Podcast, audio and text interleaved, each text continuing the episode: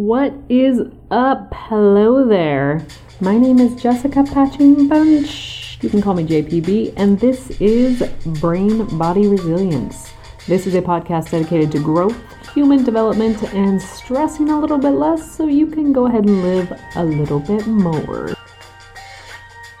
Hello, my friends, and welcome back to this uh, stress mini series. This Brain Body Resilience Pillars of Stress and Stress Resilience mini series. Today we are on part five Your Breath and Stress.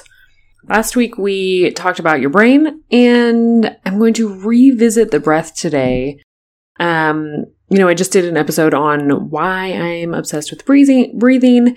That was episode 48, and it was kind of inspired. It was what inspired this mini series to dig a little bit deeper and go into the pillars of the brain body resilience method.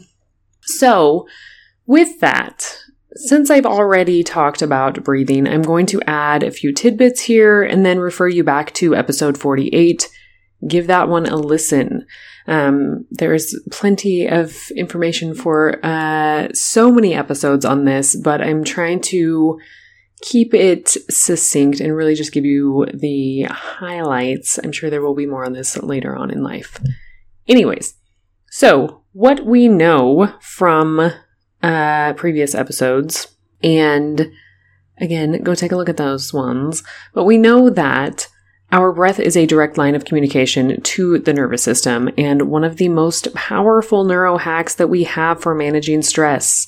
Our breathing is a direct on off switch for our autonomic nervous system, which has those two parts, the sympathetic nervous system and the parasympathetic side of the nervous system, that are supposed to be co regulating uh, a lot of our bodily functions. Um, and they do, but we can get stuck kind of in either side of that, and then we are not balanced, there's no homeostasis, problems arise. So, we know that our breathing as a tool is free, it's renewable, and it's always available to us. We know that most of the time we pay very little attention to our breath because the autonomic nervous system takes care of regulation in order to keep us alive, which is fantastic and we are grateful. But when we do breathe with intention and when we do pay attention to how those patterns are, it gives us a great insight into how we can better manage our overall state of health and well being. And we also know that managing how we breathe can balance our internal state, that balance between the parasympathetic and sympathetic nervous system sides that I was just talking about. We can activate our vagus nerve, which has a great impact on that um, parasympathetic uh, side of our nervous system and that kind of rest and digest calming state that we need to access in order to come out of the elevated state of sympathetic fight or flight activation.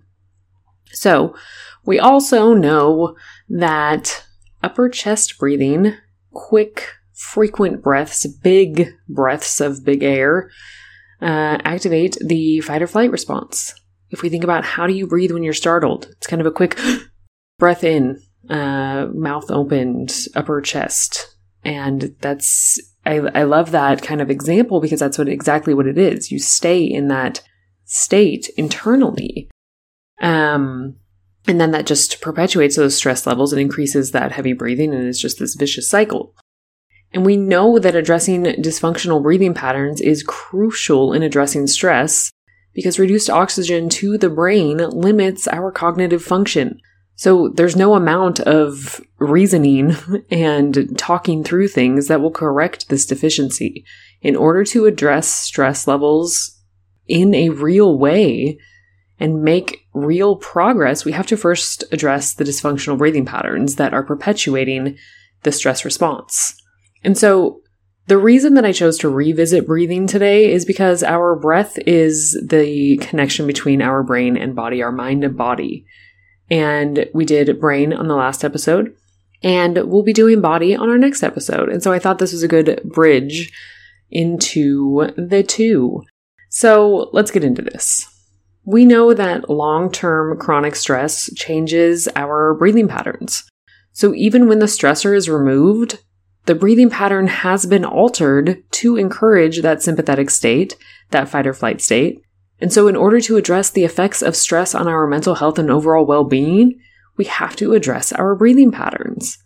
My goal is to help people understand that we have so much power over both our physiology and our psychology, our, you know, mind and body health, how we think, and how we feel, just in the ability to manage our breath. Because this governs our nervous system, and if we are intentional with the input into our nervous system, then we are creating how we experience life. And how we experience life is everything because that's that's everything how how we experience life is our reality um and so y'all know how i feel about the importance of knowing how we work as humans if we don't know how something works we can't use it or use it properly and that very much includes ourselves. I actually just came across something that um, was showing that studies actually have shown that when we understand or that when we know why something works the way that it works, it works even better because we have that additional understanding and awareness to it. And there is so much poor information out there about breathing and breathwork practices. I have seen, I've seen just uh, you know some really kind of prominent breathwork accounts on on on the gram doing lives going through a breathwork practice with folks and there were a lot of people there were like a couple hundred people on this live doing following this breathwork that this person was leading and the way that they were leading it was just contrary to phys- how the way we should be addressing our physiology. It just was not based in science at all. It was not based in, um, I don't know what it was based in. It was not based in actual practices that are going to be beneficial for, again, the physiology or the psychology to help decrease stress and anxiety. And that's the worst because I, for a couple of reasons, just like why are you perpetuating bad information. It's because they don't, I'm sure they don't know that it's not scientifically sound information. Um, which is why I am so adamant that I, you know, spread the good word about these little pieces, little gems that I have, knowledge of how we work. That's why it's so important to know how we work as human beings, because if we don't, then we don't understand when there's poor information. And then if we're showing up to these types of classes for this stress relief, for a tool, sometimes just desperate for something to work, anything to feel better. And then we go to this thing and it either just makes us feel worse because that's what that's what it was going to do in this case when this specific type of breath work was not going to be helpful in in in helping to re- reduce calm or increase calm and reduce anxiety and stress. Um, so it's either just not going to work or it's going to make things worse. And then we have somebody who is seeking this tool just kind of like, well, okay, this this is whack. It doesn't work. Or I'm so fucked up this is not going to work for me. And neither of those things are true. It's just not it's it's poor information. It is not the right technique for this person because it is not working with the physiology of the stress response and and so that's what we're focused on. So there's a lot of poor information out there. And you know, if I think about like yoga classes that I've been in where it's like take a big deep breath and breathe really hard, breathe everything out really hard, breathe in really hard. Um also just poor advice, bad information, not based in physiology heavy breathing, bigger breaths is this is not what we're looking for. It's actually leading to lower oxygen availability in the body and the brain. And when we're over breathing, we're blowing off the carbon dioxide, the CO2 that is necessary for the oxygen to actually depart the bloodstream and be useful in the tissues that we need it to. So without the president, pre- present, without the presence of the CO2 in the hemoglobin, it will not actually release that oxygen. It kind of like holds it hostage without certain levels of CO2. And so we actually the the need to breathe, our our impulse to breathe is initiated by the detection of CO2 levels by by something called a chemoreceptor. And if we have a low tolerance to that CO2, it's going to trigger us needing to breathe more often, more frequently. We're going to be out of breath more often. And then we're going to be uh, taking in less oxygen or, or having less oxygen available to go into the tissues. And then that increased sympathetic activity in the nervous system from that frequent breathing, heavy over breathing. And so what all of that means is just that we are breathing heavy and hard, we're taking big breaths, and we're breathing through the mouth. We're actually doing ourselves a disservice with all of this, making our stress and anxiety worse just by perpetuating this type of physiological information that's being sent. We know that uh, right about 80% of people who are prone to anxiety have dysfunctional breathing patterns. That is not a coincidence. It makes so much sense now that we know that our breathing patterns drive our nervous system activity and communication with the stress response. So, how should we be breathing? It should be soft. It should be slow. It should be deep into the body, into the diaphragm, into the depths. And it should not be audible. We shouldn't be able to hear ourselves breathing unless we are exerting a lot of physical effort to uh, justify that demand. There is an optimal amount of breathing that we should be doing each day to maintain our health, just like there is, you know, an optimal amount of food and water that we need to stay healthy every day. It's the same thing. It's a resource that our body needs a certain amount of to um, live, to survive, to gain energy, to function properly. And contrary to what we think a lot of the time, more is not better. More is definitely not better in this case. And there, there are all kinds of breathing techniques that accomplish different things.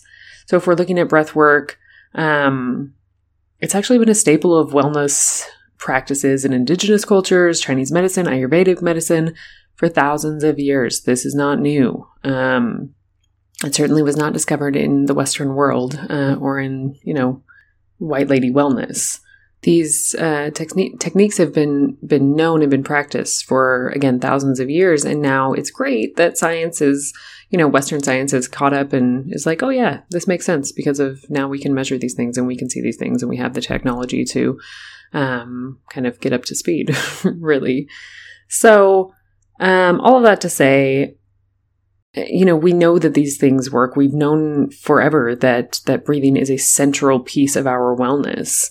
Um, and there are breathing techniques to increase energy and even reach altered states of consciousness, which, you know, these are not the types of breathing that I work with. I don't really know anything about that um, in the way of like leading those things. That's just not, that's not my focus. What my focus is, is with breathing, it is with working with my clients to bring awareness to what is currently happening, to tap into that present moment.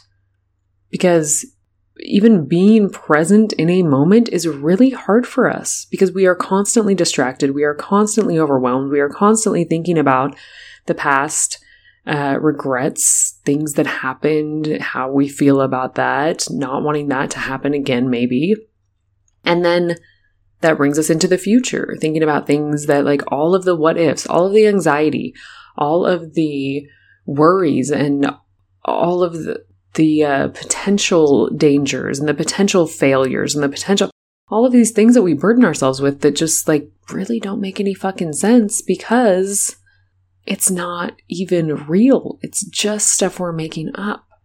So, if we can anchor ourselves in the present moment just long enough to realize that this is where we have the ability to make changes. This is where we have the ability to take action to affect how we're feeling, um, you know, and make efforts towards the outcomes that we actually want.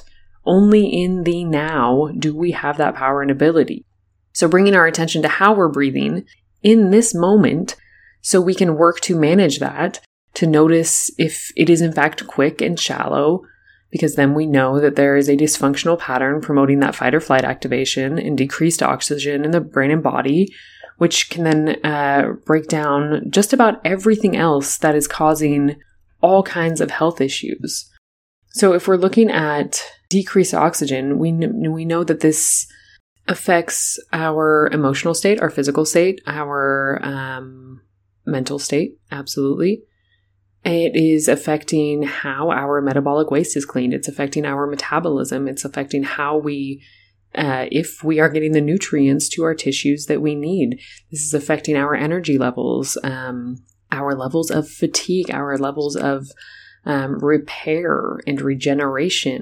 It's affecting our heart rate and our um, blood pressure. There is just, it is incredible. It's incredible how much we need oxygen. it's wild. It's almost like it's part of our life force because it is.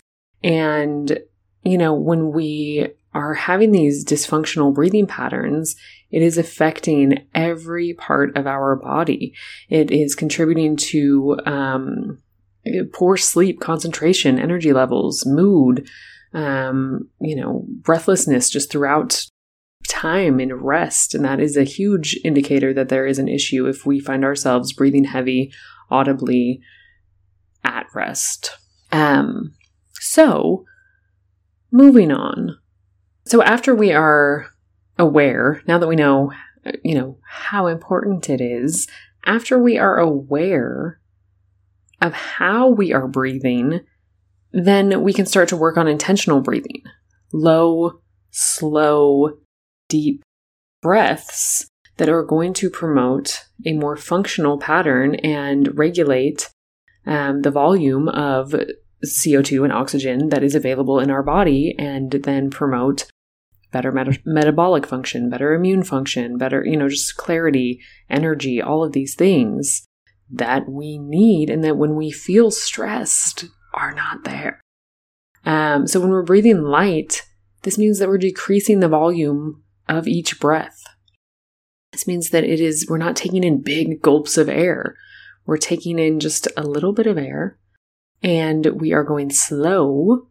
So we are not trying to get that breath in as quick as we can and get out. We are slowing down, which so many things in reducing our stress and managing our stress and anxiety. Slowing down is key.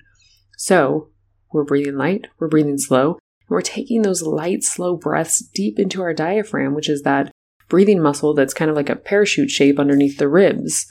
And what that does is help us to uh, access a little bit more of that vagal activity, that parasympathetic activity and communication there that will help us to switch into that rest and digest, um, calming nervous system function and patterning. So, once we do that, when we are when we are slowing our breath and we are kind of tapping into that physiological change, then we are creating also a little bit of space, a little bit of space to notice what our thoughts are and going through the mind and assessing what is running through my head. A lot of these racing thoughts, these worries, this anxiety, what are these things? Are they useful? Are they usable? And, you know, or is it just perpetuating my stress and anxiety? Again, awareness always comes first, and we can't manage or control something if we don't understand it. The breath work that I focus on is about awareness. It's about creating a foundation for creating a more functional breathing pattern to promote nervous system balance, to promote resilience, to promote calm and clarity of thought, and the ability to flow back and forth between those states of stress and calm as we are intended to be able to do without getting stuck. Once we have that foundation, then we can add some grounding mantras or additional vagal toning with humming or extended breathing um, which we work on. But awareness always comes first because, again, if we don't know what it is, we can't manage or control it. If we don't know what we're already doing, we can't make changes that are going to be beneficial. So, my challenge to you this week is just to notice your breath and spend some time each day breathing with intention, lightly, slowly, deeply into your body, and see how that feels. If it's not something that we're used to doing, it will likely be uncomfortable. That is okay. Part of building resilience to stress is being in control of a little bit of discomfort and walking ourselves through it and understanding, again, giving our brain that reference point that we can manage and control the challenge in front of us. That uncertainty and lack of control is the worst for our brain if we remember that. So when we have a sense of certainty and control over this over this stressor, over this challenge that we are then going to overcome, it is useful stress. And we're going to talk a little bit more about that later on. Anyways, I want to wrap this up. I'm going to say thank you endlessly for being here. I am so excited. Um, you know, we're a year old now here at Brain Body Resilience Podcast, and I am immensely grateful every time I hear from any any all of you, all of you, any of you who reach out and tell me about what resonated, how it landed, how it was helpful. I just am I am truly, truly grateful for you taking the time to listen to me because you could be doing anything with your time and you choose to spend it here listening to me. And that is incredible. I am, I am truly honored and grateful that you are here. So I will say thank you. I will wish you a beautiful week to come and I will see you back here next week. All right. Until then, peace out.